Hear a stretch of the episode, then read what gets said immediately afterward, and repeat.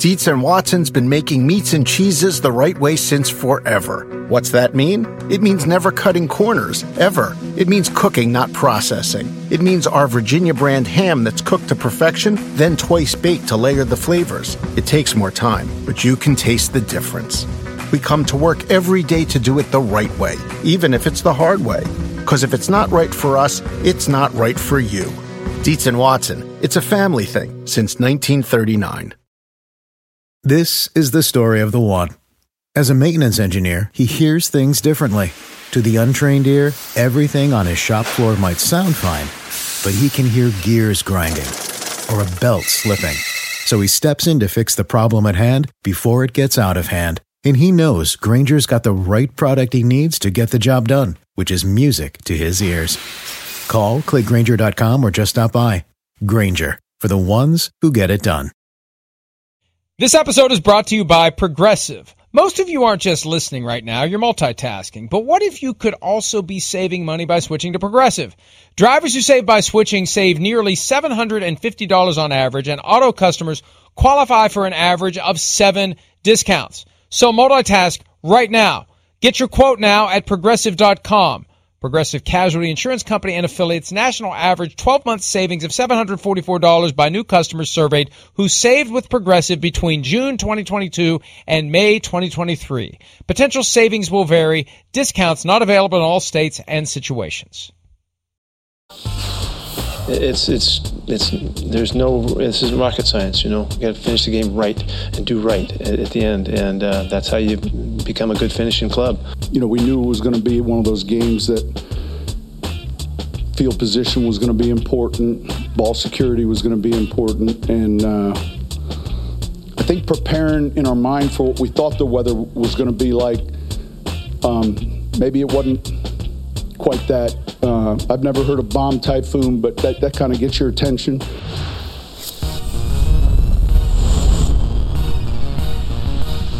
Close. Close. Bomb cyclone. Come on now. We'll give Sean Payton the benefit of the doubt. All bomb right, fine. typhoon, bomb cyclone. You know, I, I think they make these things up to drive interest in traffic. I think meteorologists, the original clickbaiters, every time you look, there's a weather emergency somewhere that everybody needs to be worried about, Yeah, and right. 90% of the time they never come to fruition. I don't know what a bomb cyclone is, and I would have been happy to have never heard the term in my life. But the bottom line, it rained all night in Seattle. What a shock. It rained all night in late October in Seattle. It didn't seem to be as bad as it was the night before in Santa Clara No, for no. Colts 49ers, Christopher, but but still it seemed like the weather affected things. Either that or both teams aren't very good. I'm not quite sure which one it is. Well, no, I, I- don't think I'm ready to say that. Yeah, the weather. I mean, hey, listen, it's never easy going into Seattle and playing in that place. I mean, I've been there a few times through my career. I mean, I know they're not, you know, as, as strong as they once were at the home of the 12s there in Seattle, but it's still not easy. Pete Carroll teams are going to fly around and compete, and they're tough, and there's no doubt about that. But I mean, come on. I mean, one of the themes of the game was like that was almost a master class in how to mess up the game for the Saints. The Saints dominated the game other than one play for the most part. So they had no business being in a field goal type of a football game there late in the fourth quarter. Uh, but but they were, and they gutted it out and won the football game. And yeah, bomb cyclone or not, whatever. I don't know. It's raining cats and dogs here in the Northeast. I know that. I don't know if that's a weather term, but damn, is it pouring here. Raining cats and dogs doesn't drive traffic to the weather platforms and apps the way that Bomb Cyclone does. No. Cats and dogs isn't sexy enough. Can't use that anymore. It's got to be Bomb Cyclone. it's got to be something Cyclone. that scares people. Right. Scares people and gets them to constantly click, click, click, click, click. I'm only being partially facetious here. It really is irritating Yeah. how they go out of their you. way. Like in the wintertime now, they name every snowstorm. Are you freaking kidding me? They name every snore. Uh, and I almost said the other word. I'm under the influence of Marshawn Lynch last night on the Manning cast where he dropped three S bomb cyclones and one F bomb cyclone and didn't even flinch. How does that work? And then they Will came get, back. They get in trouble? No. I mean, was that what is that? Is there FCC regulations with that? What is it? How does that work? Nothing. there? FCC doesn't regulate cable. Okay, I FCC wasn't only. sure. re- And I, I probably shouldn't tell no, you this. you're right. Screw that. This show is over. I, I probably should not explain to you, Chris, Right. that the FCC only gets involved if it ever does Yeah. when it's something that goes over the public airwaves. Gotcha. The the signals that that that still a lot of people rely upon for their TV content, which is why the broadcast networks are so valuable to the NFL. But for ESPN, ESPN two, us, Yeah. it it, it, it doesn't apply. Well, shit, I didn't know that. Boom! I got one. that's you. it. That's all. That's it. Yeah, yep. I did it. I did it. I apologize, London, apologize. Liverpool, the whole UK, everywhere. I Oh, hey, apologize. listen, listen, listen. In London, they won't bleep it. They'll bleep every other word that they shouldn't. but but I suspect I think what happens is the person who's got his or her finger on the button is watching soccer while our show is on Right, and, right. and Watching the misses the, Premier obvious ones. Yeah. Right. The night that the Premier League isn't on, that's when they bleep words like heck and darn and shoot but they'll miss this one. Um, no, I shouldn't have. I shouldn't have led the horse to water. But but it's the same thing as what happened last night. Like, how can you have Marshawn Lynch on your broadcast live and not accept the fact that at some point Marshawn Lynch Right. is going to keep it real? And that's what I love. Real life is rated R. People talk like that. That's the facade that we try to establish on TV. That's how real people talk, and that's why I love Marshawn Lynch. He never is anything but himself. No doubt. And they come back with this half-assed apology after the break. Come on, you don't have to apologize.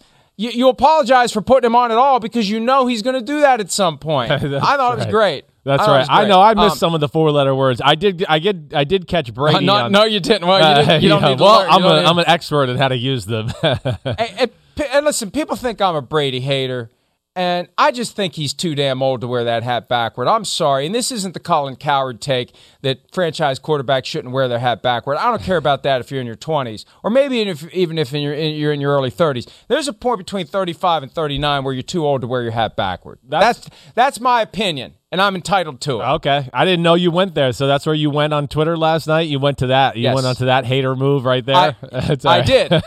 44 is too old. Unless he's got something going on up here, unless he's unless he's fertilized the crops recently to keep that hair thick and lustrous, that hair that was going south on him when he was 22, whatever magic he's doing up here, maybe he has to keep a lid on it now. It's kind of like a greenhouse, I don't know, but but the, the backward hat doesn't. It, it just doesn't work. It makes him look older. That's the thing. At a certain age, the backward hat makes you look older and I don't want to say lamer because there's nothing lame about Tom Brady, but I just wouldn't do that. Well, that's why. Yeah, but that's why I can get away with it. I didn't even notice it. I, I don't even. I did not even no, realize. because he's done it all the time. I now. know He you're does it right. all I'm the kind of time used now. to it. It's his Yep. thing. Uh, I did enjoy it though. I did. I, I haven't watched a lot of the the Manning telecast, but I did watch when Brady went on, and uh, it, was a good watch there for a little while. I, I will say that for sure. He, he made a joke about defensive players being stupid, and it was clearly a joke. Yeah, yeah. And, but and, and and they pushed back on him a little bit. Peyton Manning's like, I don't know how Antoine Winfield Jr. is going to feel about this stuff that you're saying about defensive players. But uh, yeah, you know, I, I what I did was I hadn't really watched it before. I watched it for the first half, but not the second half, because I find myself not paying attention to the game. That's what I'm happens. paying I attention agree. to them. I agree. I'd rather have. I'd. ra- I'll take three hours of Peyton and Eli on a rewatch on Tuesday night. That that would be great because I've seen the game, you know. But maybe that's what I should just do is record it and watch it the next day as a separate experience. I just I want to watch the game, and so the game's fairly close at halftime. I, I'm paying attention to the game in the second half. Yeah, no, I'm I'm with you there. I think it, it does it does distract you a little. Uh, and of course they're entertaining and they're funny and they they bring up a lot of good points and talk some good football that yeah, you find yourself kind of looking at them and going, "Oh, wait, what happened? Like I missed that play." Uh, so yeah, but either way, cool. I don't know. Maybe one day they'll be in the actual booth of Monday Night Football doing, you know, some similar stuff. Eli's sneaky funny though. He had a kind of a subtle Seinfeld reference when he made fun of Peyton for stretching the neck hole on his Mississippi jersey. Yeah, right. And he and he went way back to Caddyshack with a "You'll get nothing and like it." So e- Eli, I think, is actually naturally funnier than Peyton. I think Peyton has to work at it a little bit, but Eli Eli is the guy who will will give you the little zinger from time to time. And he did the double barrel middle fingers, and I. Uh, they didn't do it last night. He did it a few weeks ago, and I regret mentioning that. And you're telling me there's it. no problem with doing that either. I guess is what you're. Oh, there's- there's- Look, they no, cut to I'm you. saying- they were afraid. They I- cut to your signal. it's going to be a one shot of me for the rest of the show. You will hear him. I'm just the You voice. I'm just him. the voice. I, I want to go back to, to I mean we're having some fun here Yeah. as we set up the show. By the way, it's PFT Live. It's it's Peacock it, uh, until tomorrow. It's NBCSN. maybe not today. It's wherever podcasts can be found, which is maybe where we should be. YouTube, etc. And hello to our friends in the UK and in Ireland for our final program on Sky Sports NFL. Um, you, you said that the Saints basically dominated the game. What kept them, in your opinion, from having more than 13 points? Well, I, I think the the two things that jump out to me: the personal fouls, right? At some really untimely like points in the football game. I mean, Marshon Lattimore. You know, you got him backed up, especially early on with that great defense. You got him on the one yard line. You know, yeah, I know DK Metcalf hit him in the head too, and I, I hate that aspect of it. But you know, I think it was the personal fouls and when they happened, and then you know, I, I guess the uh, the next thing I would talk about is just how about some of the drop passes, especially there. I think that was the third quarter. You know, there was two or three there that certainly would have put the Saints in the red zone in scoring position to take advantage of a, an opportunity there with a with a Seattle offense that you know really did nothing other than an 84 yard touchdown on the fifth play of the game. I mean, it was Strugglesville for them for sure. So that's where I just looked at it. And not that I'm sitting here saying, oh, the Saints should have blown them out. But, you know, I, I thought through 58 minutes of the game, I was sitting there going, clearly the Saints are the better football team. I have no doubt about that. And I can't believe we're sitting here at a 10 10 you know, game right now, or maybe it was, you know, three or four minutes left in the game. I was just shocked by that. Uh, but either way, never easy going there and winning a game, and the Saints are still tough, and I think a work in progress uh, as we see. And I would say, you know, keep your eye on them because they are going to be. I think they have a chance to be dangerous. I do. It's just uh, when will that happen, and and can they get it going here on the offensive side of the ball quick enough?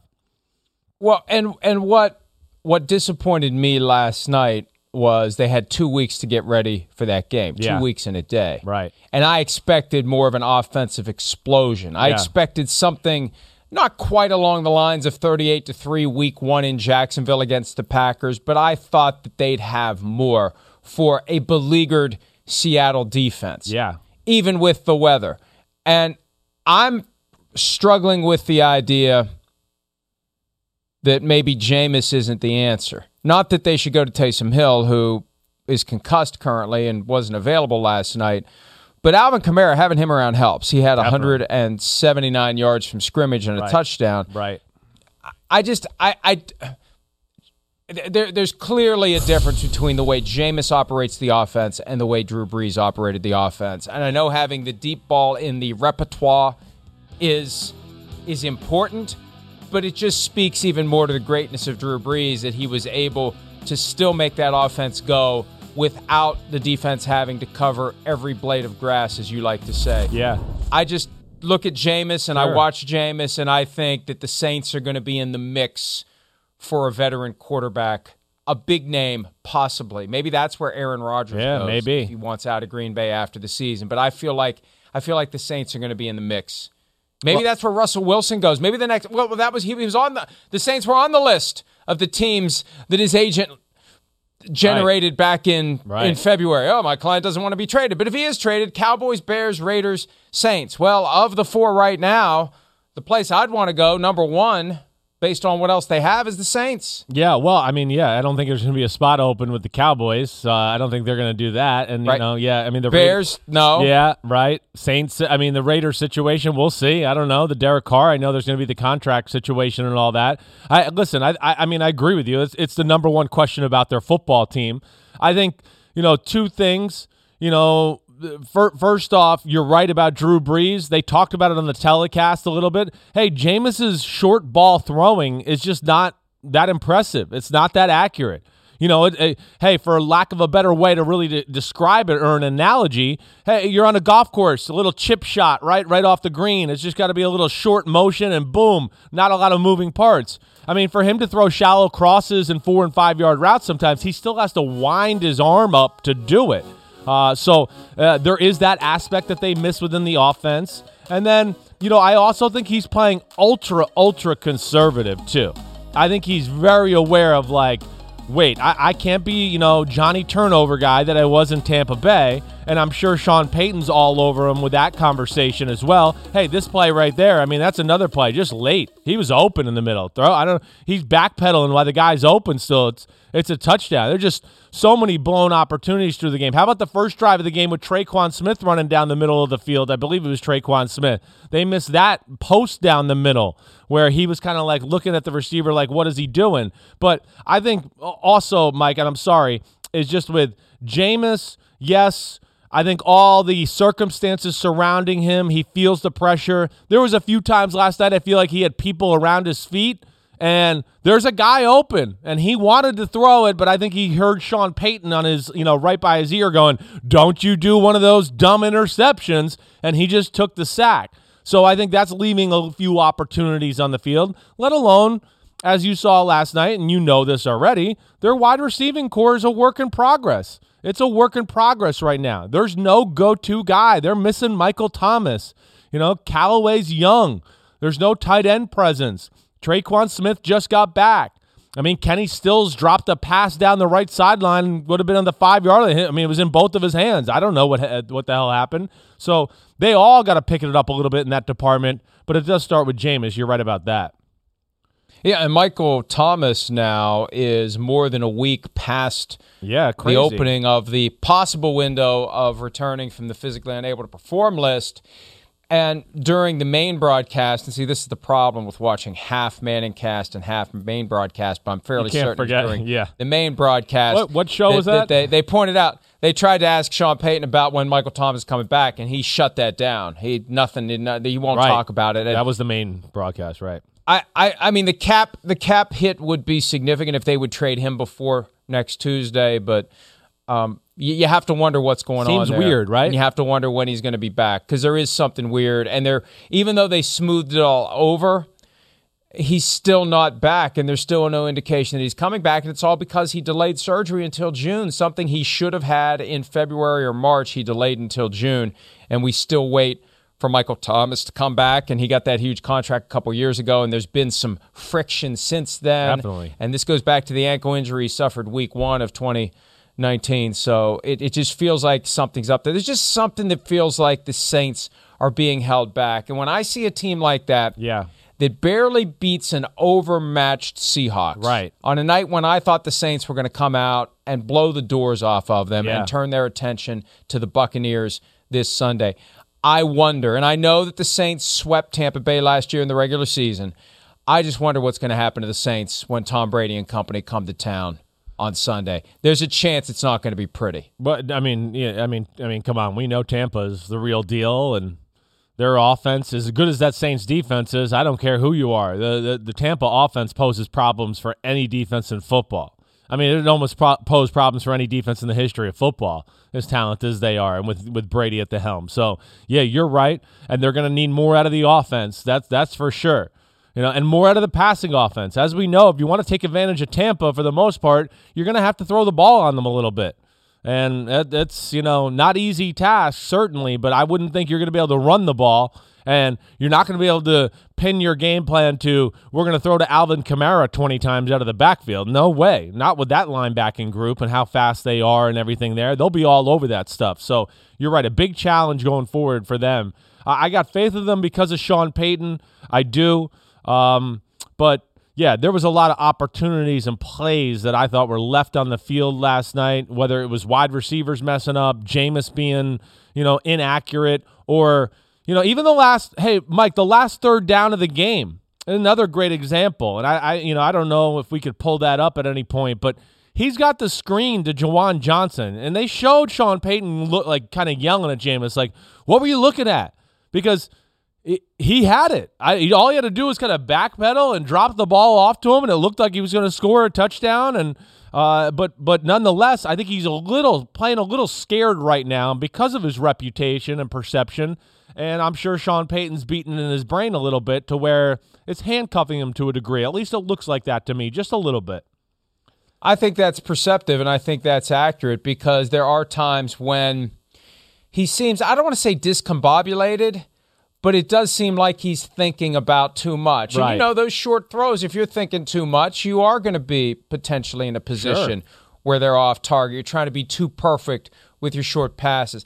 I feel like he's always thinking about the opportunity to unleash that beautiful deep ball that we saw back in the preseason against the Jaguars. I feel like wherever that deep option is in the progression, he's drawn to that. Yeah, right. Because that's how he can show what he can do. And if you get one of those lightning strike moments, it won't necessarily break the back of the opponent, but it's an establisher Yeah, sure. of You're Jameis right. can get it done. Right. And I feel like there's tension between him wanting to throw it deep and knowing that that he's expected to work these shorter areas even if he doesn't enjoy it as much. It's kind of like the Patrick Mahomes tension. You know, I know I can work it short, but man, I want to show what I can do. I'm out here under the lights. I want to show what I can do because I know I can throw that ball down the field. And uh, that's something that's been missing from this offense. And I, I just, I want, I feel like Yeah. in real He- time, he, wants that. there, Right. there's, there's that, there's that, that back and forth that's kind of rattling around in his brain. Yeah, no, I, I think he's fighting some demons right now. And of course, he's fighting for his NFL career. He knows what's at stake, and that's okay. And hey, at the end of the day, all that matters is they won.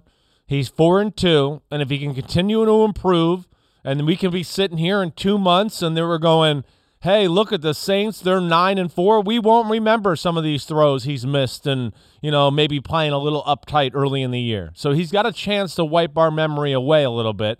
But it is, I, I, I'm not going to just put it all on him. It is the rest of the wide receiving corps. You know, and again, it's Sean Payton. You and I know that, that that's a complicated offense. There's a lot of rules. You know, young receivers, new quarterback. Uh, there's there's a there is a little bit of a learning curve there, and I think they're kind of going through it right now for sure. But thank God they got that defense because that defense, woo, was that impressive last night. I mean, Demario Davis was that not like old school 1988 or 1985 linebacker play or Ray Lewis early career stuff last night? I mean, he was involved in every play, smash mouth football. And I do enjoy watching the Saints beat the crap out of people. I do think it's fun, old school wise. Well, and again, how much of that is the Saints defense Yeah. developing? Right. And how much of it is Uh-huh. the Seattle offense without Chris Carson, Yep. without Rashad Penny, because Right. Alex Collins was carrying the load and he couldn't get it seemed like most of the time he'd get the ball and somebody was on top of him. Yeah, right. The offensive line's not good. Geno Smith, you know, eh, we're we're just we're just two games away from Geno Smith having the ball in his hands, 84 yards and two minutes and nine seconds left against the Rams, and but for Tyler Lockett falling down, getting tripped up, getting Right. shoved, whatever it was, the interception. Like we really thought Geno could drive him down the field. Last night when they got the ball back, it's like he's got no chance. No, he got no. no chance, Yeah. and before you know it, it's fourth and 28. Right. I, I don't know that Geno Smith is the answer at backup quarterback, and the question is, how many more of these games are they going to have? How many more are they going to lose? They're at two and five now. The window is closing. They lost four games all of last year. Yeah. they've lost five out of seven this year. And if Russell Wilson wanted out after they started five and zero and and finished twelve and four and made it to the playoffs, how's he going to feel if they don't make it to the playoffs this year? Oh, I mean, How's I- he going to feel about staying Right. in Seattle? You know, I can't help but wonder whether or not Yeah. his agent rattles the cage behind the scenes for a trade between now and next Tuesday. Not that it's going to happen, but I wouldn't be surprised if the agent, and we may never know about this, but I wouldn't be surprised if the agent doesn't make some phone calls saying, you know, Russell wants to go somewhere where he's got a chance, not next year. He wants to go somewhere where he's got a chance this year, and he knows he's got no chance this year. Yeah, no, I, I don't think so. I mean, you're right. I don't think that's happening, and I, it, Seattle's got no chance. I'm just gonna go out there and say it. I'll end the misery for all the Seattle Seahawks fans. It, it, there's just Go ahead and you got a hockey team, the Kraken. Yeah. Go ahead and enjoy your That's hockey right. team. That Enjoy what you're saying? your hockey. Exactly right. Because it's just not going to happen. They're going to be fun and they're going to continue to compete and play hard. I don't. I don't like doubt that about Seattle at all. But You know, there, there's just too many issues. They're just not good enough. Period. They're not. And hey, I, you know, Geno's Geno's doing fine. You know, it, it's not all about Geno either. I'm going to stick up for Geno here a little bit, just because first off, you got to give the guy a damn chance. All right. I mean, you know, when the game plan sounds to be like we just want to get into the fourth quarter in a one-score game. I mean, how many times did Louis Riddick and Brian Griese say that the Seattle coaches told them that? I mean, what a crap way to do that. What a crap way to play quarterback for a team like that. Oh, great. We just want to be in the game with one score. That's all we want to do. We don't want to blow them out. We don't want to dominate. We don't want to push the envelope on offense. We just want to have a chance. Like, I, I don't know. It's hard to play quarterback in Seattle. Uh, they do nothing to get Geno Smith in rhythm. There's no creativity.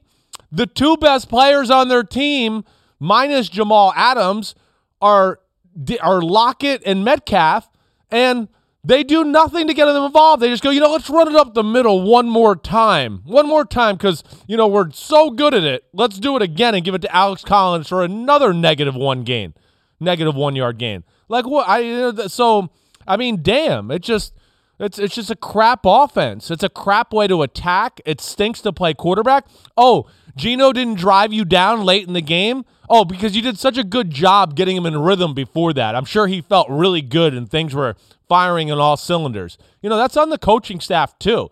You know, you're you're you know that's where Russell Wilson is magical because he's played in that kind of crap where it's like take care of the ball, don't do anything. Hey, Russ, we're down by 14 in the fourth now. Can you take over? Okay, coach, and then he takes over. And to me, it's just not realistic unless you got somebody magical like Russell Wilson. And you have to wonder at two and five. And I'm going to go there. Sounds like it. How far do they go before we start wondering whether or not Pete Carroll's going to get nudged out the door? Is it this year? Is it next year? They're on. Look, it's very easy to stay in a place indefinitely, and he's been in Seattle since 2010. And oh, by the way, they've been good far more often than they've been bad, especially since Russell Definitely. Wilson arrived. Definitely. And, and you know what? You know what? Let, us listen to Pete Carroll last night. I got some thoughts on something Pete Carroll said about Russell Okay, Wilson. cool. Let's hear Pete Carroll after the game about the importance, as he is learning without Russell Wilson, of Russell Wilson. I, I've been here a long time, and uh, if we didn't have Russell, I probably wouldn't have been here a long time. Because all the think of all the magic that he's created in, in the years. He's got numbers and stats in fourth quarter, this is and that's, and all that stuff. You know, one of the winningest quarterbacks in the history of the NFL, and. Uh, and it'll be really fun when he comes back and plays football again for us this year. And and uh, you know, we owe a tremendous amount. You can see how hard it is. You know, I mean, all of these games, they all the Rams game, the the what was the next one? The um, Steelers, yeah, Steelers in this one. I mean, you know, Russell's a factor. He's a fantastic positive factor and always has been. And I mean, those are exactly his time. That, that's his time, and that's when he shines. And and um, so, you know, we miss him. And in the meantime, we're going to keep fighting and clawing and doing everything we can. You know, I know it's a little too early to make this reference, but is this kind of like Scrooge waking up after being visited by the ghost of Christmas future and seeing what life would be like without Russell Wilson Right. and understanding you ain't going to last very long, Pete, in Seattle if you don't have Russ. So you better find a way to make him happy. Whether it's financially, which they do whenever the contracts come due, although I think the next one is going to require a financial commitment they may not want to make, but maybe they do. Maybe now Pete realizes, you know, we can't be grumbling about paying this guy 50 million a year. He's worth every penny. And also the idea of giving Russell what he wants offensively, having the help around him. The question is, has Ebenezer had his epiphany too late? Because it may not matter at this point. Because there's been shots of Russell on the sideline. There was one last week. Rich Eisen pointed this out on Twitter after he heard the play call in his earpiece. Yeah. He rolled his eyes Right.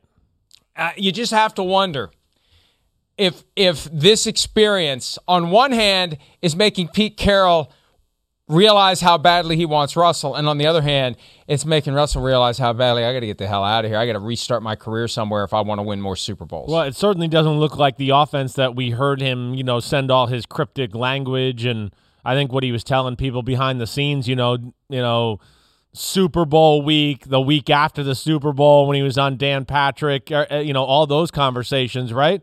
I mean, from anybody that I've talked to that knows anything about the situation, and you know this too because you've heard the same type of stuff. Uh, yeah, he wants it to be about him, and he wants a a Patrick Mahomes, Josh Allen type offense where it's free flowing and we're going to put pressure on you and I'm going to be able to throw strikes and lasers and I'll make some plays when those guys aren't open. And I mean, Seattle shows no signs of going down that road. None. I mean, even before his injury, it was no signs of that at all. So that's got to be frustrating to him. It is. And hey, Pete Carroll's a phenomenal coach. Of course he has. He's won a lot of great games, Hall of Famer for sure. But I, I, I, you know, yeah, Russell's important. Unless you have the Legion of Boom and the most dominating offensive line with Marshawn Lynch in football, then he's not as important. Okay, I get it. But that was like a special, special era with a special, special group of men that is not going to be replicated anytime soon. I mean, it was a defense that we've talked about a lot where it basically just said, we play this defense. We're better than you. Screw off. You're not going to do anything today. And then they went, and an offense, we're going to run it right here with Marshawn Lynch, and there's nothing you can do. Screw off. We're better than you. That day's done, and now it is too reliant on Russell magic. I mean, it's the last few years, that's all it is. And I think that's why they also fizzle out in the playoffs because it's just there's not enough to offer there from the team, the defense or the offense. And Russell just can't do it all when it comes playoff time against the Rams, who are the number one defense in football and coached and know all the tricks of the Seahawks and what they do on offense. And then they got more talent. Yes, it makes Russell look bad, and I'm sure he doesn't like that aspect of it at all. Yeah, I'm looking at his at his contract now. If they would trade him, they wouldn't take any extra cap hit beyond what they're already taking this year, but next year it would be 26 million in dead money for having Russell Wilson gone.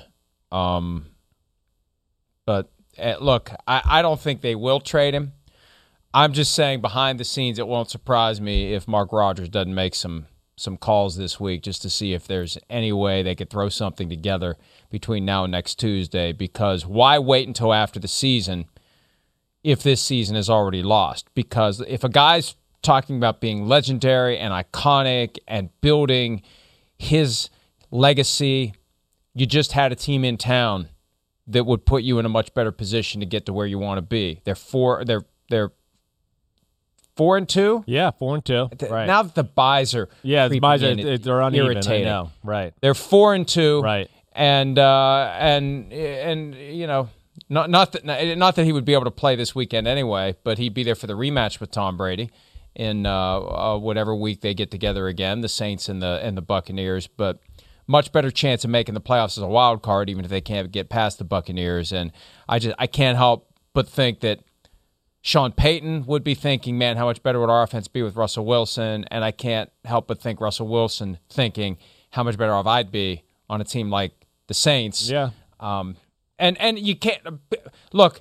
I know there's going to be people saying, "Oh, come on, this is all ridiculous. This is ridiculous. It's never going to happen." I'm not saying it's going to happen, but I think it's naive to believe that the thoughts aren't happening because we already know what the thoughts are because the thoughts became words Yeah, and became actions real words, right. before the season. No, and they're yeah. two and five. Right. They stink this year. Yeah. So it's going to exacerbate the problem. He can be. He can say in training camp, "I'm all in," and he can still say, "I'm all in." But he's smart enough and experienced enough to know that if I'm going to want out after the season, why not see if there's a way to get out now? Why wouldn't you? Why wouldn't you? I wouldn't blame him for it. Uh, I mean, I'm I'm not going to blame him for anything. No, I don't think it's in his character to quite do it yet. You know, I, I don't think he they're gonna. I don't think Seattle just knowing that. You wouldn't group- have thought it was in his character to go public with it this Uh, offseason, though. You wouldn't have thought that uh, to go public with it. Well, he's had a few moments of eh, cryptic language before, but that was definitely a little bit more than normal. You're right about that. I'm not going to push back too hard there, but I'll go to this. I think this would be my main point about that conversation because you're right. I wouldn't be shocked if thoughts like that aren't going through his head right now. No doubt about it. You know, one, I just, hey, I think he's probably just right now still going, wait, I just hope we can stay in this race and maybe we can get in at, you know, eight and nine or nine and eight and something like that. And I think that's what he, in his heart of hearts, But I think ultimately what it comes back to in the conversation is a little bit like what we talked about with Deshaun Watson, right? That Seattle's not going to want anything to go down right now. They're going to want they want if this if they're going to trade Russell Wilson or, or do any of that, they want after the year with as many bidders at the table as possible so they can maximize. You know, just for the you know the exact reasons I think we hear Miami and Carolina involved with Deshaun Watson right now because they don't want to get to that point in the offseason where they're going, oh damn, there's seven other teams involved in this now. We're gonna have to throw an extra first round pick in for for Deshaun Watson as compared to what we had to do in late October. And I you know I think that's what Seattle wants. They if they're gonna trade Russell Wilson, they're not gonna do it right now to just oh this team needs them. They they're gonna want a bidding war so they can maximize and totally rehaul their football team.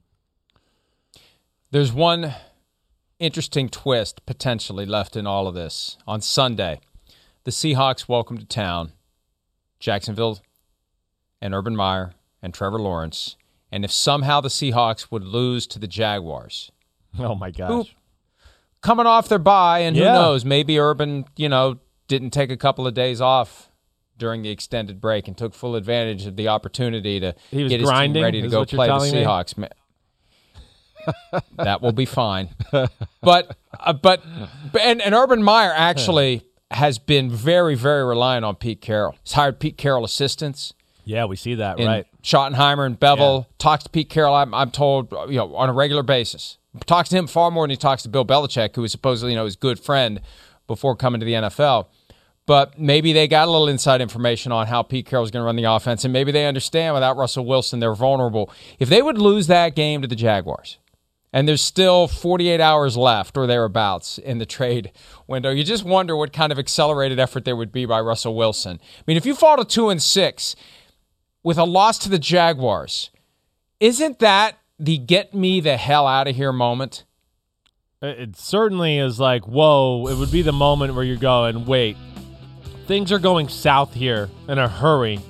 And I think it would be the moment where you look at it and just go, where are we going?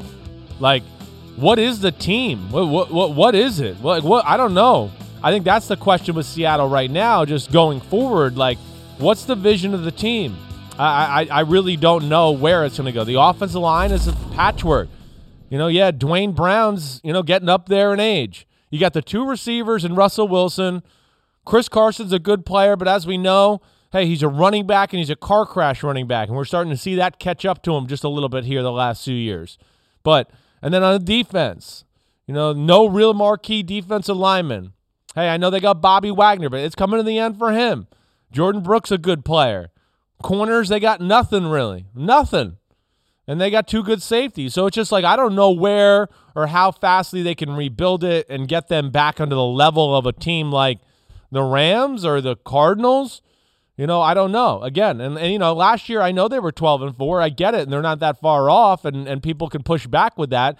But even then, you know, it was a it was a weird 12 and 4 and it was still a lot of Russell Wilson magic making things happen. And when the NFL caught up a little bit to, oh, let Russ cook, and this is what they're doing, we talked about it a lot, right, last year. That's why you're nodding your head. I mean, it just stopped right there. It just wasn't creative enough. There wasn't enough going forward. Uh, so it, it is definitely interesting, and we'll see where it all goes. But uh, I, I hear your points, and I think there is something to it uh, at some point here. I just think it'll be after the year. And they were one and done in the playoffs, Yeah, not even close. Losing not even home competitive in that game, right? and they haven't been to the NFC Championship since 2014, the year that they made it back to the Super Bowl and lost on the Malcolm Butler play. They haven't been back to the NFC Championship since then. And it's weird to think because they're competitive every year. Yeah, Even the year they didn't make the playoffs, they were 9 and 7. right. But I got to be a lot of thoughts going on in Russell Wilson's head as he watches this thing disintegrate. And we had the schedule up after the bye. Oh, you get to play the Packers and the Cardinals in back-to-back weeks. Have fun with that, given where the Packers and the Cardinals currently are, combined record of 13 and 1, and they play each other this week. So one of them has a loss coming up, or maybe both have a tie. Let's go ahead and take a break. Unless let me just do this. Yeah. I'll open it to you. Anything else? Any business that we didn't get to? We kind of were all over the place, but I think we I think hit a we lot hit of it all. good things. Yeah. In addition to your blatant profanity. Is there anything else other than additional profanity that you would like to add to this conversation? Uh, no, I don't think so. I think we hit it all. I think we hit all the important things on the Saints offense and defense and the struggles of the Seahawks. And maybe if we didn't do one thing, we should just say Alvin Kamara is freaking awesome. Okay, maybe that's one guy we should just give a little bit more love to because man, he was he was the Saints offense last night. And what an incredible skill set he has. That would be the last thing I say. Man, he runs tough, he's quick, he's an unbelievable route runner. Uh, just he's a lot of fun to watch. And you know, he got paid before the 2020 season. Yeah. Several months before that, Christian McCaffrey got that huge contract. And I remember a time early in their respective careers when everybody was like, oh, McCaffrey, McCaffrey, McCaffrey. And certain people who are pro Kamara would point out when you look at per touch, uh-huh. when you uh-huh. look at per rep, right. when you look at rolling offense, Kamara is actually better. Yeah. And who's been phenomenal the last two years and who's been injured most of the last two years. Now, it's not it's not Christian's fault. The position is inherently dangerous. Yes, this isn't right. a guy who's holding on to the ball for too long like a quarterback because as a running back, you do hold on to the ball for too long. It's what you do. Stuff happens. But the last two years, uh, clearly Kamara's better because Kamara hasn't had, and I don't want to jinx him by saying it, but Kamara hasn't had the misfortune that we've seen chronically happen to Christian McCaffrey. So the Saints getting a much better return on the second contract of Kamara than the Panthers are on the second contract of Christian McCaffrey. Did the fan who got Brady's 600th touchdown pass get a fair return on his decision to hand it back? It's one of the biggest stories in the NFL, which, as Charean Williams said yesterday on PFTPM, just shows you how weak of a weekend it was for NFL action. But still, still, we got to play the hits. We're going to have a little conversation about the 600th touchdown ball and how Brady got it back and whether the guy should have gotten more when PFT PM or PFT Live. I got my show screwed. Come on, PFT it's Live me. Gee. Continues right after this. Around any corner, within every battle, and with the dawn of each new day, the threat of the unexpected, the unpredictable, and the unrelenting lies in wait. But Marines will always be there. They are the constant in the chaos no matter the battlefield, Marines adapt to win, defeating every shifting threat, protecting our nation's future. The few, the proud, the Marines. Treat dad to the good stuff at Nordstrom Rack and save big. Father's Day is Sunday, June 16th, and Nordstrom Rack's got gifts dad will love, up to 60% off. Shirts, activewear, watches, cologne, denim, and more Find amazing deals on Tommy Bahama, Cole Haan, Original Penguin, and Vince. Great brands, great prices. So get to your Nordstrom Rack store now and make Dad's Day with gifts up to 60% off. One, two, three, four. Those are numbers. But you already knew that. If you want to know what number you're going to pay each month for your car, use Kelley Blue Book My Wallet on Auto Trader. They're really good at numbers. Auto Trader. Well, getting the ball was really cool. Uh, I don't normally sit in the front row, so I've never gotten the ball before. Um, and then giving it up was tough. Uh, the trainer came over and asked for it. But uh, like, what am I going to do? Say no to Tom Brady? Um, so he asked for the ball back. Um, I didn't really need the ball. It was cool. I got to hold it, take pictures with it, all that sort of stuff. And then Tom Brady wanted it, so I gave it back.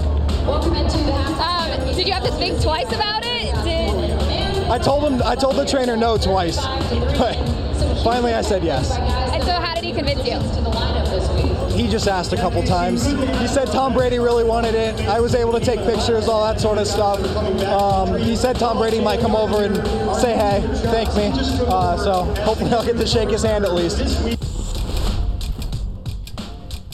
Byron Kennedy did not simply return a football to Tom Brady. He handed roughly $500,000 back to Tom Brady because it was the first Tom Brady touchdown pass to Terry Glenn in 2001 that was thrown into the stands, captured by a fan, kept for 20 years, and sold for auction early this year for $425,000. And there was an that. estimate over the weekend that this ball would be worth $500,000. Like right now, look, right?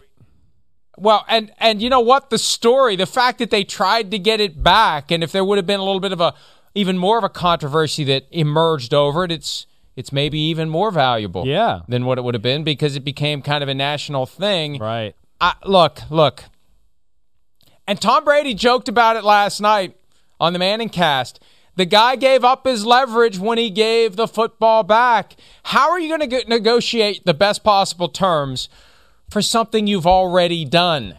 You've already done it. He already has the ball. So we can say, well, I'd like a little bit more. Well, we don't want to give it to you. What are you going to do about it? We have the ball. He should not have given back the ball. And I know there's purists out there that think, oh, you should give it back. It means a lot to Tom Brady. Well, then, then Tom Brady should have told everyone on the team, when I get 600, give me the ball.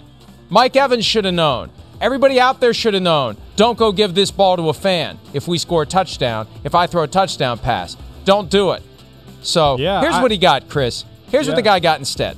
Two signed jerseys and a helmet from Tom Brady. Signed Mike Evans jersey and game cleats. A thousand dollar credit to the team store. Gee, wow. Oh, you're giving our own money back to us. Two season passes for the remainder of this season and next. The fact that they gave him that much is a recognition of how valuable the football was. Yeah, and it's also a recognition, and I've looked at their season ticket terms, their game ticket terms. There's nothing in there that would have allowed them to strong arm him to give the ball back, even if they would have chosen to do it. That was his ball the moment that Mike Evans gave it to him. right. He shouldn't have given it back. He could have given it back later. He shouldn't have given it back in the moment. What I would have done if I'd have gotten that ball, I'd have gotten the hell out of there. Game's over. I'm done. This guy just gave me a half million dollars. See ya. I'll, I'll, I'll come watch another game in the future. I know. That's what you would do. You'd have been. You'd have had two hands on the ball going up. Gone. The, see ya. Gone. He's Guy gave gone. me a half he million could dollars. Go all the Gone. way. yeah. Yeah. I, I listen. I understand it, and it's a nice compensation package they gave the guy, but there needs to be more. I do think that. I mean, I, I do. I, your your point is very real. It's it's it's at least a half a million dollars. Let alone maybe sit on it for a few years and who knows what how much it would be five ten years down the road. It goes beyond tom brady artifact. That's where i think this is a little different. That's where it's it's more special. And this is an nfl artifact. This is hall of fame artifact type of stuff here we're talking about. You know the only quarterback to ever throw for 600 touchdowns in a career. Here you go. It's canton type of stuff there. So that's where you know, uh, yeah, I'd like to see the Bucs do a little bit more for the guy. I would. You know, what are two season passes? Does that mean tickets, or does that mean just like passes? He gets to walk around. yeah, no, no, you get no, you get. That's I assume is it's they call that's what they call season Okay, tickets. okay, okay. I wasn't sure. Okay, But, but we we heard him we heard Yeah. him on the way back in. He told the trainer no twice.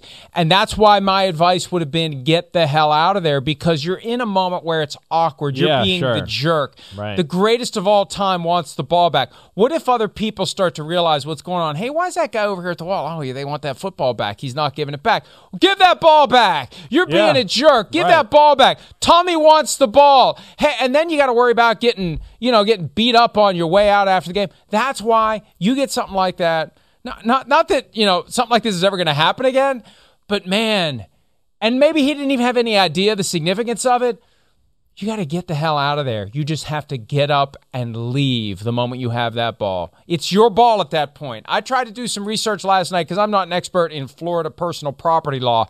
I don't think there's any argument they could have made that he had to give that ball back. No. Once Mike Evans comes over and hands it to him, Right. it's done. Yeah. It's over. Right. It's his at that point. No, I, I, I agree with you. I, I don't see how that would be, you know, even a, a point of argument. I, I, there's no jurisdiction there. I've never heard of that. You're right. It's, it was given. It was truly handed. We got video evidence. We all saw it. Um, and you're right about the public pressure. You just feel the pressure from, of course, yes, it's Brady. The ball boy wants it. I'm sure some fans were saying some things in the background. Uh, so they, they need to up the ante a little bit. I, I, agree with that all the way. It's, this is a big deal. And I mean, I guess what I really want to say too is like, how big of a deal was it for Brady? Like, I, I mean, I, don't, I mean, I know it's like 600 touchdown passes and nobody's ever done it, but uh, is that one that he's really going to care about when it's all said and done? He he said he doesn't keep a lot of things. I know That's one that he wanted. He wanted that. Okay, all right. I didn't know. I didn't hear him say that quote. So okay, that's that's hard to argue that point right there. Uh, I'd like to see them sweeten the pot, regardless, no no matter what. For all we know, for all we know, he's the one who went through a third party secretly to buy the the 425,000 first touchdown pass ball? We don't know. We don't know. And look at it. Every other week, I get a notice about some Tom Brady football card that's going for seven figures. So th- th- there's real value in these artifacts. And Byron, you should have gotten the hell out of Dodge. That's what you should have done. Take a page out of the Urban Meyer playbook and get out of Dodge the moment you got that ball. That was a half million dollar mistake. And he wanted to golf with Tom Brady. That was the one Oh, thing he asked that. for, That's a round right, of golf right, with Tom Brady. right. There, I didn't see it on that list of stuff he's getting. I, I really do think, for the same reason the guy would have been pressured to give the ball back, Tom Brady needs to be pressured to, to at, at least give the guy what he wants. Golf with the guy. He gave you back a half million dollar football, and he's hardly getting peanuts in return. Yeah, in comparison. I, no, I think that's a real that's a real point. And Oh, know, he got a Bitcoin too. Tom Brady pointed out last night during the Manning cast he gave him a Bitcoin. And Peyton changed the subject real quickly. I have a feeling that Tom didn't pay for the Bitcoin. I have a feeling that his compensation for the free Bitcoin that he gave to Byron Kennedy was mentioning Bitcoin on the E ESPN2 broadcast. I really do. The way that Peyton just pivoted away from that. So, whoa, all right, sixty. Pete Pete them a little little little little little little just said it's it's uh sixty two thousand dollar Bitcoin or whatever, which it's so volatile though. Maybe 30,000 by yeah by the end of the week. Right, yeah, right. So I yeah I don't know, but okay. Either way, but you're right. The guy made a mistake. He felt the pressure. He buckled, and as much as he probably got heckled or had a few people heckling him during the game, he's getting heckled more now because his friends He's are like, "Dude, the dude, rest of what the hell were life." you thinking? What were you thinking, dude?" That's what he's gonna hear from his friends forever. Every time he drinks a beer with his his buddies. I don't know if the guy's married, but Mrs. Byron Kennedy, anytime they go shopping for houses Right. or just browsing Oh, through, man. you know, where Ah. oh look at this house, boy, we could afford it if we had an extra five hundred thousand dollars. Um, You're right. Oh. Another transaction far less significant that happened yesterday. The Eagles dumped Joe Flacco for a conditional sixth round pick to the New York Jets. I don't know why the New York Jets didn't have a veteran quarterback on the roster well before yesterday. Even if you're going all in with Zach Wilson from day one, you have to account for the possibility he's going to get injured, and Mike White is not the answer. James Morgan, they burned a fourth round pick on him last year. He's long gone.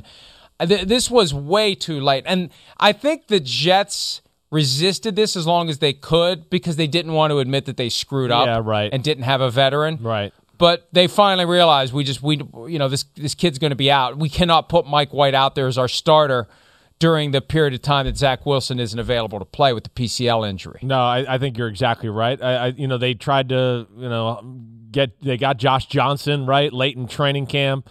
I think to kind of have that type of guy, but realize like, you know, that's just not going to fly right now. He's getting up But what type years. of guy is that? I know. What type of guy is Josh It Johnson? just settles- a chronic backup who never plays. I'm Yeah. talking about somebody with real I experience. know. No, you're right. It just it just it settled the headline of you need a veteran presence behind. That was the only thing it did. You're right. It did nothing else. So that's where they came to the realization uh, uh, uh, after the injury that yeah, they do need somebody, and they don't want their season to totally fall apart here.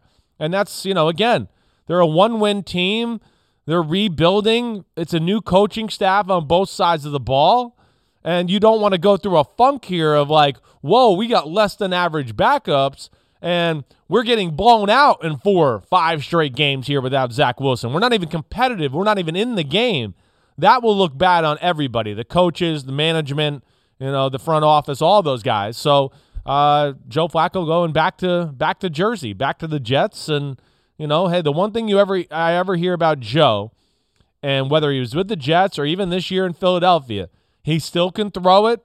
He can still throw it with the best of them. People are so impressed with his arm, and of course, he's played a lot. To your point, and you know he'll be able to learn the offense and get up to speed in a hurry. and he is one of the rare franchise quarterbacks, and he was. I know people don't want to believe it now. It became a whole big thing. Is Joe Flacco elite? I mean, he won a Super Bowl. He was a Super Bowl MVP. He was the highest paid quarterback in football two different times, and he still is here. He loves the game enough that he's willing to take a back seat. He's willing to be the backup. He's willing to take whatever they'll pay him to keep playing.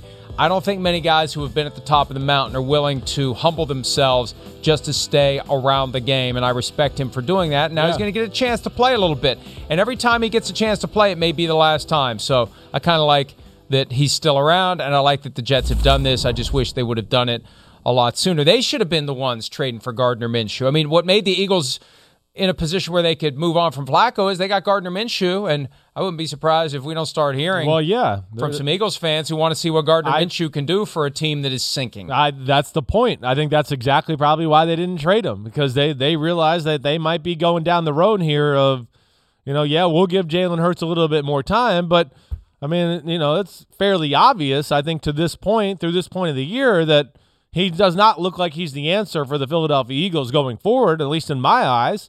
Yeah, so you might see a Gardner Minshew appearance here at some point. But um, yeah, Joe Flacco, listen, I, I, I echo what you say. I respect, you know, the the humble part of how he's always approached the football game.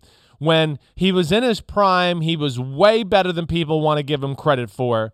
And it was not easy playing quarterback in Baltimore. It's a little bit like we talked about earlier with Russell Wilson the Seahawks. Like it's just like it was all about the defense you know, it was all about the run game.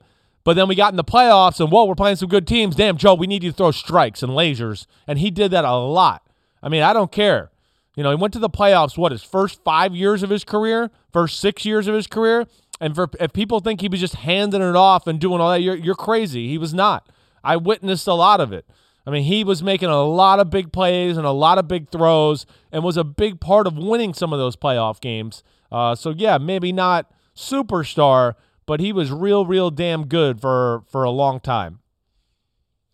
The uh, 49ers starting quarterback, currently not real good. It's Kyle Shanahan who has made Jimmy Garoppolo the guy for this week. And Shanahan said yesterday, I don't think we have the sound, but Shanahan said yesterday on Garoppolo, we didn't go into the Colts game thinking Jimmy was one game away from losing his job. Trey Lance hasn't practiced in two weeks, so when he does come back, he'll probably be limited as it is. Odds are, when it comes to the game plan, you're not going to start rotating quarterbacks because it's not an open competition right now. And Shanahan said after the game on Sunday night, I guess Jimmy will be the starter. They announced yesterday that Garoppolo will be the starter. They look, they're two and four. They they've lost four in a row after that two and zero oh start. They had the two East Coast games, Detroit and Philly, stayed in West Virginia the week in between. So much for the Greenbrier being a house of horrors. They should maybe relocate there all year. They only win when they stay at the Greenbrier between games. They're zero oh and four since then. And uh, I, I don't know how this gets any better, and I, I don't know how far it goes beyond the quarterback, but clearly Garoppolo isn't the answer. I know it was wet and it was rainy, but he looked horrible on Sunday night. And Carson Wentz didn't look much better, but the Colts went in there and beat them, and they were a desperate team. I was so concerned about picking the Colts to win that game because the 49er desperation level I thought would kind of do what, what it did for Cleveland on Thursday night. This is your kick in the ass.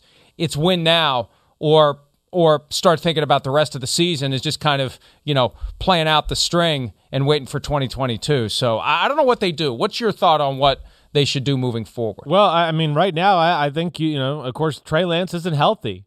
So there, there's not much to talk about there, let alone it's a guy that hasn't got a ton of reps. We know he's raw. So I think they're going to, you know, before they even think about throwing him back into the ring there, uh, they're going to want him to be back 100% healthy and probably get some practice time back underneath his belt before they just go, hey, wait, you're healthy. You're going to play this week. You know, then you're setting yourself up for disaster there if you do that, in my opinion, because he's not going to be ready to go. And then if he throws three interceptions, he gets hurt again, it's going to look really bad on Shanahan and Lynch. So they got to be careful about how and when, you know, they, they throw Trey Lance out there. But like your point about Jimmy Garoppolo, real. I mean, it's, it's hey, injury again.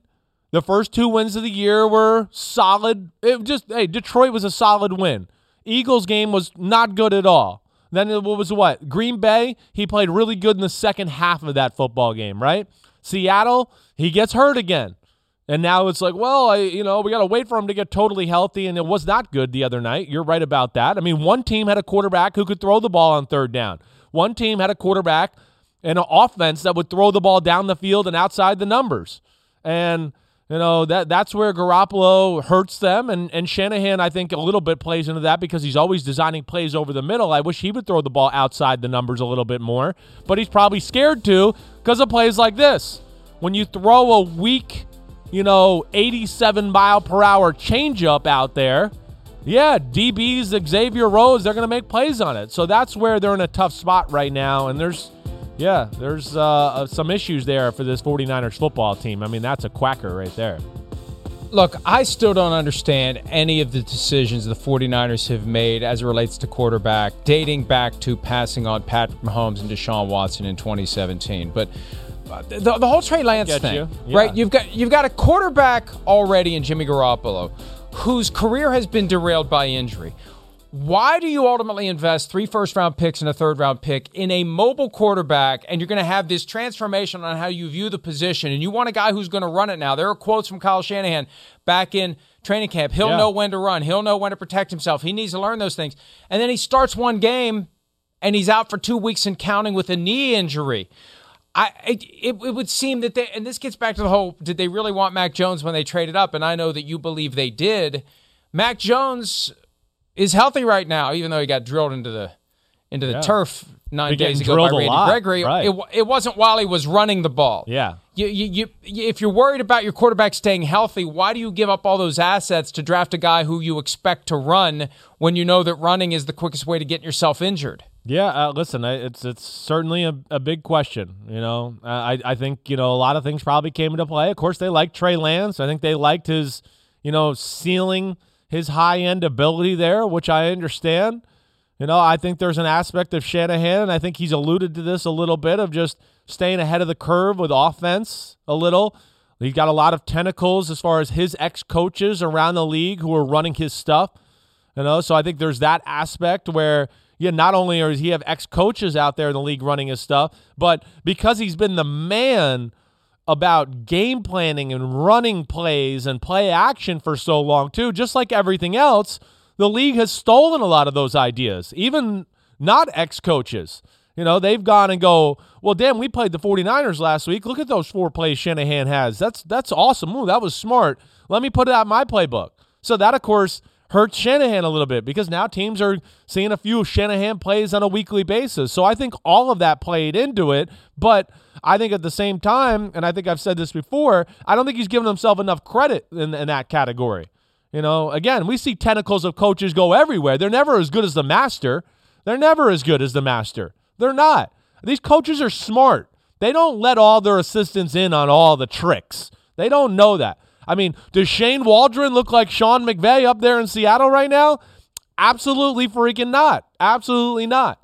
Because he doesn't know what in what into making the donuts every day. You know, he doesn't know. He just he he he, he thinks he knows to a degree because he was in the game plan meeting with with McVay, but he wasn't in McVay's office with the door locked while he was studying film coming up for why the rhymes and reasons happen. And that to me is where Shanahan sold himself short on this like, oh, I don't want Mac Jones because the the league might catch up to my offense and stuff. You know, I, I think he still would have been plenty fine and had more ideas along the Drew Brees and drop back pass stuff that would have helped everything out and then made the run game just as effective too. I just sense? don't understand. Yes, it does, Okay. and I don't understand. I, I don't. I don't get it where you become disenchanted with Jimmy Garoppolo, so we need to upgrade. And oh, there went Matthew Stafford to the Rams, and we would have liked to have been in on that, but we didn't even get a chance because you know it was kind of an inside job Yeah, between right. Brad Holmes and Les Snead. It's not like they and and the Rams needed a place where they could dump Jared Goff, and they found the place where they could dump Jared Goff, and it worked out perfectly. But we know that they, they called about getting Aaron Rodgers the day before the draft, and it wasn't some Yeah. lark, right? They they wanted Aaron Rodgers, Yeah. and they wanted an immediate upgrade to Jimmy Garoppolo. I don't know how you go from wanting an immediate upgrade to the guy who can't get you where you want to be to giving up all that stuff for a guy who needs two or three years when the window is open now. The, the time is now. That's what I don't understand because I get so much pushback from 49ers fans who don't want to accept the reality that they've screwed up their quarterback position. Well, you know, he needs some time to develop. That's fine. Your team is good now. Yeah, that's You could have taken somebody with the 12th overall pick that would help you win now. You could have kept your two first round picks and your third round pick. You could have used that third round pick on a guy who will help you win now. I don't understand why they gave up so much for a guy who, at best, is going to become a great quarterback. Maybe at a time when, well, we can't pay Nick Bosa, we can't keep this person, can't keep, got too many people to pay. You, never know when you're going to have the table set for a great team. It changes quickly. Look at the Chiefs. Yeah. It changes quickly. It does. And it's just weird. I don't understand it, Chris. That's that's the thing. I don't understand it. I I, feel like they Mike. outsmarted themselves. Yeah. And I feel like people are going to end up paying for it with their jobs at some point. Well, I I- I don't understand it either. I do, and you know, of course, yeah, he's my friend. I, but that's one I don't get. I don't, and he's a phenomenal, phenomenal coach and offensive mind. He is, and even even his influence on the defensive side of the ball is real. That's where he's good. But you alluded to it. I think he's made one uh, one or one positional mistake his whole time in in San Francisco, and I think it's it's caused them some issues. And you know, for the first time ever, we're you know, I think the 49er pa- fans are a little impatient because of the optics how you've explained with the the the draft this year and the quarterback situation. You know, because of like what you talked about, the Watson Mahomes conversation there, and when they drafted Solomon Thomas, that's a real thing. And you know, added to that, you know, I think his his faith in some what I would just say less than average backups have really led to some bad things. I mean that that to me, Nick Mullens is not even an NFL quarterback. He's a third stringer. He's a practice squad guy. They rode with him, and he messed up a lot of games because of it. Same with C.J. Beathard early on in his career. So that position has really been a thorn in his side. And you know, when you're an offensive coach, of course, that gets accentuated even more, and more of a microscope's on it. And now everybody's questioning that type of stuff with with Shanahan. Yeah, when, when Carson Wentz had the weird pass the other night that went right to the 49ers player, I almost tweeted, Nick Mullens says that's my move. But uh, I, yeah, I- look, they, they, they have had issues. And I don't know if you and I have talked about this on the air or off the air, but, you know, it reminds me of the Gruden Mayock vibe before all the stuff happened with Gruden, obviously. But it felt like Mayock was the one that was going to take the fall for the chronic issues even though Gruden runs the show. And I feel like even though Kyle runs the show, John Lynch at some point is going to be the first one to go. And they're going to go out and try to hire a GM who's going to do a better job of helping Kyle set the table and maybe do a better job of being Kyle's conscience in a good way. Because I feel like I feel like whoever's talking Kyle out of doing the things he wants to do is doing him a disservice, frankly. So maybe you need somebody else there to be the balance against Kyle because Bill Belichick needed that balance. Sure. He needed somebody to push back. Sure. Kyle needs somebody to push back. I just don't know that the that John Lynch is the right guy to push back because something's not working. And trust me, before Kyle goes, because Kyle's here and John Lynch is here, before Kyle goes, Lynch is going to be gone. And it's just something we need to start thinking about. I know John Lynch may not like hearing that, but it's something you got to start thinking about because the 49ers, you take away 2019, this five years has not been good. No, I I, I- get it. I, it. It's it's it's a less than. There's a lot of impressive things about the football team, but again, I think it just goes right back down to the quarterback, like you talked about, and that's why even with those struggles with Nick Mullen and C.J. Beathard, I think the fan base could get behind it because they kept going, "Damn, look at our offense, though. We're making it work." With that guy. I mean, remember, Nick Mullens at one point in his first 10 or 12 starts was like, what was the stat? It was like most passing yards, or it was like he was up there with the greats of all time. And people were like, maybe he's the answer. And I was like, what? I mean, Shanahan's designed 97 million plays to him throw it three feet in front of him and get the guy open. Like, are you kidding me? But of course, people caught on to that, and he'd always mess up a game in the end or a big situation, and they didn't win those games. You know, that's Shanahan magic. He's capable of a lot, but uh, certainly, yes, has not had the best luck or thoughts when it comes to the quarterback situation. I, I can't defend that a whole lot. All right, let's take a break. When we return, some talk about another quarterback who likely is going to be traded at some point in the next week. We know the two favorites. We may spitball a little bit on some teams that may want to think about getting involved as the auctioneer is about ready to bang his gavel. We'll talk about that next here on PFT Live.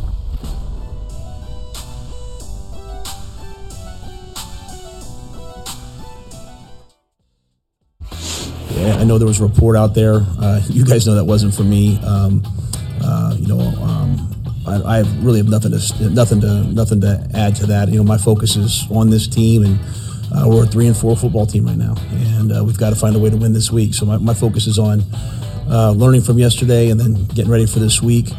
Um, with that being said, um, you know, uh, Sam Sam will start a quarterback this week. Um, you know, I've, I've, said to you guys that there's going to be some high moments and some low moments. Uh, I think how he responds this week is going to be important uh, for him and to our team. Um, and I, I think I made the right decision yesterday. To be quite honest with you, um, you know, it wasn't good enough. Matt Rhule, Panthers coach, benched Sam Darnold on Sunday. They, they, look, they're one of the teams that is closing in on trying to get Deshaun Watson. It's the Dolphins and it's the Panthers, and it could be done as soon as today to Miami. If it's Carolina, I think it may take a little bit longer, but Miami is Deshaun's first choice, but it could pivot to Carolina, Chris. And if, if you listen carefully to what Matt Rhule said and what he didn't say, I mean, it's not his call. This is David Tepper. Yeah. These are ownership level calls. These are decisions that are made at the highest levels of a franchise, and they are made with the idea of getting a franchise quarterback in mind. And I don't think Matt Rhule would complain about upgrading from Sam Darnold and PJ Walker to Deshaun Watson if that's the way it plays out. But this isn't something that Matt Rhule is going and banging on David Tepper's door saying, Get me Deshaun Watson. It's the other way around. Yeah, and I right. think Rhule took the job knowing we're doing what we can to find a franchise quarterback. Yeah. And you know, it's for for all the good decisions David Tepper has made in business, the money he's thrown away on Teddy Bridgewater now Sam Darnold, it just shows you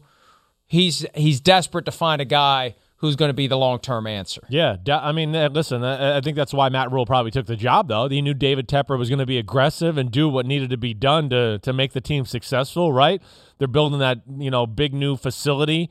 Uh, I believe right in South is it uh, you know at least close Rock Hill, Rock Hill, exactly South right. Carolina. Yeah, yep. South Carolina. So hey, he's he's given them the resources, but yeah, quarterback's an issue. It is. I mean, there's no other way to say it. Hey, I'm, I'm going to sit here. And, I was a guy that was defending Sam Darnold, no doubt about it. I thought it would be better. I would, you know, and and and I think you know Pete or even you would back up a little bit even through the three wins. I was a little bit like, man, it still wasn't great. It was there was some some plays being missed. And now it's really fallen off, let alone I think really if if you watched film with me over the last few weeks, you'd go, man, people are all over Joe Brady's offense too. Now there's no defending this. Like like Drew Brees, he he he broke that down on football night in America. I mean, that was just a stupid decision. I don't know what else to say here, but they're having offensive issues all over the place. There's no doubt, and I understand them wanting the upgrade. Um, but the big thing here that's different here, I mean, again, uh, look how many people are around these receivers. I just that's where I think we got to look at it too. Yes, Sam Darnold's not great, but look how many plays we showed where it's four defenders around people. So that's where I'll defend Sam Darnold a little bit, but he's not Deshaun Watson. I know that. Deshaun Watson's the man. And I, I, to me, is the big question is like, it, it just sounds like from the people I know, Watson wants the Dolphins and he doesn't want Carolina. That's that's a little I know about the situation a little bit, and I'm I'm actually a little surprised to to hear that you know it's so strong in the favor of the Dolphins over Carolina, who's got a lot of things you would like if I'm a quarterback at least. Well, and and yes, he does want the Dolphins and it could still pivot to the Panthers. And you know, he's the guy who's got the no trade clause. And he's got to ultimately decide Yeah. which team he's going to waive it for. And uh, now, now, my understanding is that there are still other teams that are talking to the Texans, but they're so far behind where the Dolphins and the Panthers are. My understanding is the Dolphins and the Panthers basically have packages in place that the Texans would take. It just comes down to what Deshaun wants to do. And I feel like this is getting done by next Tuesday. They're not going to kick this beyond the trade deadline because the, the, the kid wants to play football. He wants to play. And they don't want him showing up next Wednesday saying, hey, here I am. Let's go do this thing. Because they don't want him to get injured during the back half of a lost season when they know they're going to trade him in March anyway. So I think, you know, and I read between the lines on a lot of this stuff, and no one's going to come out and say it. I think they told him they were going to trade him. And, you know, we heard a lot of we're taking it day to day back Yeah. in September. Right, Right. I, I think I think that they've been doing what they can to keep him on board with their patience, and now it doesn't matter whether or not patience runs out; the trade period runs out. So it's I think it's going to happen. The question Sounds is like where. it. Right. Now, the Broncos and the Eagles were the other two teams that have been linked to him. Mort reported on Sunday that the Eagles are out, and you know he may not want the Eagles. There's been reporting to that effect. I, if if there's a is there? I've been trying to Yeah, look at another team. Because because the Dolphins aren't good. What's he going to do if he comes in? Assuming the league lets him play this year, that's a different issue altogether that we may or may not have time to get to. But the the league's got to decide whether to let him to play. Right. You know, Carolina, it's not like they're all of a sudden going to be great. They have issues there, although their defense is good. You know, I I keep going. What? It's a lot to do in a short time to do it. I don't know if I'm the Browns. I'm kind of intrigued by Deshaun Watson. Mm, it's interesting. It's an interesting thought. I, I, I, I hear you. Yeah, I mean, I just again, I, I you know that that would be just risky in the fact of where do you believe your team is? Where do you think they're going this year? Right. So that's where they got to get to to at least that conversation. Hey, listen, I mean, I think any team around meddling around 500 probably has crossed the the thought of do we want Deshaun Watson to upgrade our team? You know, yeah, it might add some headaches and some issues this year, but it could be a lot of good years after that. Uh, the the other team like that I look at and and you know to Carolina like yeah it's not great right now but damn they do got DJ Moore and Robbie Anderson. I mean those those are two like you better be careful playing them man to man a whole lot type of guys. Uh, so I, that's where I think I'm a little like wow I can't believe or at least what I heard it's so in favor of Miami. I, I've also looked at like the other possibilities like Washington. Would Washington try to make a play for Deshaun Watson Can they bring him in with the legal issues given their issues? Oh, that's that's the point. You're right. I'm thinking just football stuff, but you're you're Right, right. That's yeah, that's Now- that's another now, can of look. worms. dysfunctional teams do dysfunctional things. So maybe they would try. Maybe there's somebody else's jersey they can retire the Sunday after they do it. I don't know. but but but that that would be the red flag there. Right. Given everything that they've been accused of as an organization and everything he's been accused of, Yeah. that may be a tough one to sell. Yeah, no, you're right, Mike. I didn't think about that purely from the football standpoint, and what that makes sense. But as soon as you said that, yeah, that's uh, some weird allegations already on your organization. You're going to bring a quarterback that's also got weird allegations on him. That doesn't seem like a marriage made in heaven there for sure. So, uh, I, I- I mean, that's that's the only other one that really comes to my mind. Um, unless I don't know, does the uh, the team like Detroit want to get involved in this right now? Uh, and again, but I'd have a hard time thinking Deshaun Watson's going to want to sign on with that group right now. They're totally at the you know infancy stages here of trying to rebuild a team. They don't got a lot to look at at all for like a guy like Watson to go, whoa, I see light at the end of the tunnel with that offense. Um, so I think I don't know. I think we've kind of hit the teams for the for the most part. And they've already got so much committed to Jared Goff, too. That's the other problem. Yeah. You can't extricate yourself from the guy you have. You know, I'm sure that there are some Vikings fans out there that would say, "Oh, I'll ta- even though Kirk Cousins has been good this year, Yep. he's been good. Yep. I'll take Deshaun Watson over Kirk him. Cousins. Yeah, but Kirk Cousins, Yeah. he's got a $35 million fully guaranteed contract next year, and so does Watson. What are you going to do about that?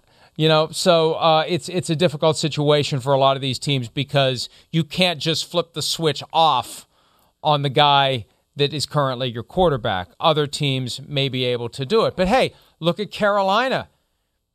They got Sam Darnold with a fully guaranteed option year salary of 18 million that they're going to have to eat.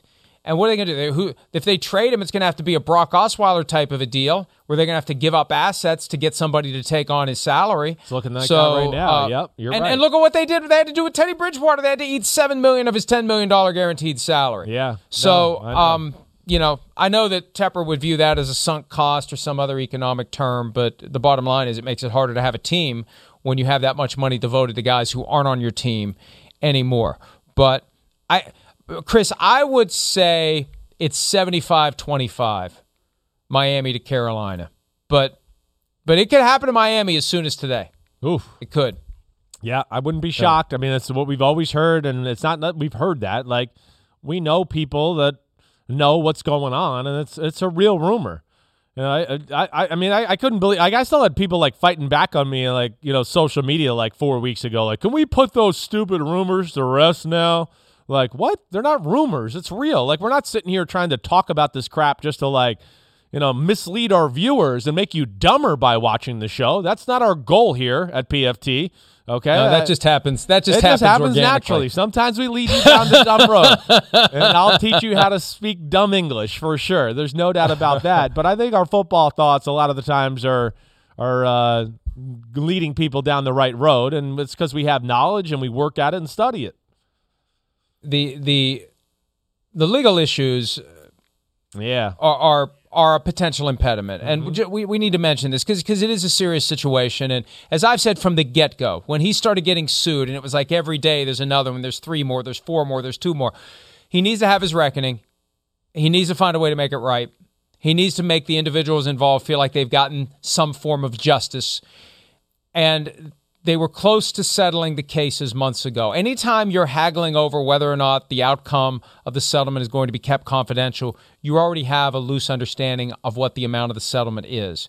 They could settle those cases at any time. And if they settle those cases, if we hear that there's been a resolution reached in the 22 pending civil complaints, that changes the dynamics. It changes the vibe. And I know there are still 10 criminal complaints, but I think a lot of the steam goes out of those if the people who have gotten their civil settlements are no longer as zealous and motivated to be compelling witnesses to help the prosecution prove beyond a reasonable doubt that some sort of actual sexual assault happened. And there's only just a couple of people claiming that there was anything that would even be remotely close to a felony, even Yeah. remotely. Right. I think the criminal charges, it would be a stunner if those ever result in any type of conviction or prison time. It's the civil cases that would hang around for two or three years. Those, if I'm just telling you, the vibe changes quickly if those get settled, and they almost settled them doubt. Four or five months ago. That's the last thing to keep in mind. And then the NFL would have to decide what to do. If he gets traded right now, do we put him on paid leave? Do we not? They haven't made a decision because they don't have to because he's not playing. And we'll see. And again, circumstances may change. They're not going to make a decision until they have to. Maybe by the time they make a decision, the civil cases are gone. Who knows? Who knows? They could be gone at any time. Let's go ahead and take a break. What's wrong with the Chiefs? We'll see what Chris has gleaned from the latest batch of Chiefs film, which resulted in three points being scored in 60 minutes against the Titans. More PFT Live right after this.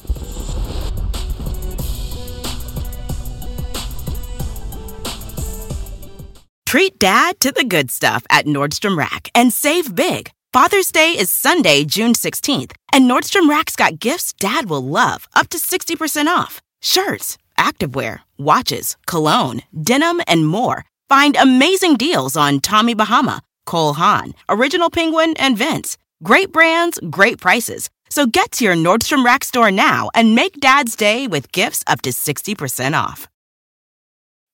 When you need mealtime inspiration, it's worth shopping Kroger, where you'll find over 30,000 mouthwatering choices that excite your inner foodie. And no matter what tasty choice you make, you'll enjoy our everyday low prices, plus extra ways to save, like digital coupons worth over $600 each week. You can also save up to $1 off per gallon at the pump with fuel points. More savings and more inspiring flavors make shopping Kroger worth it every time. Kroger, fresh for everyone. Fuel restrictions apply.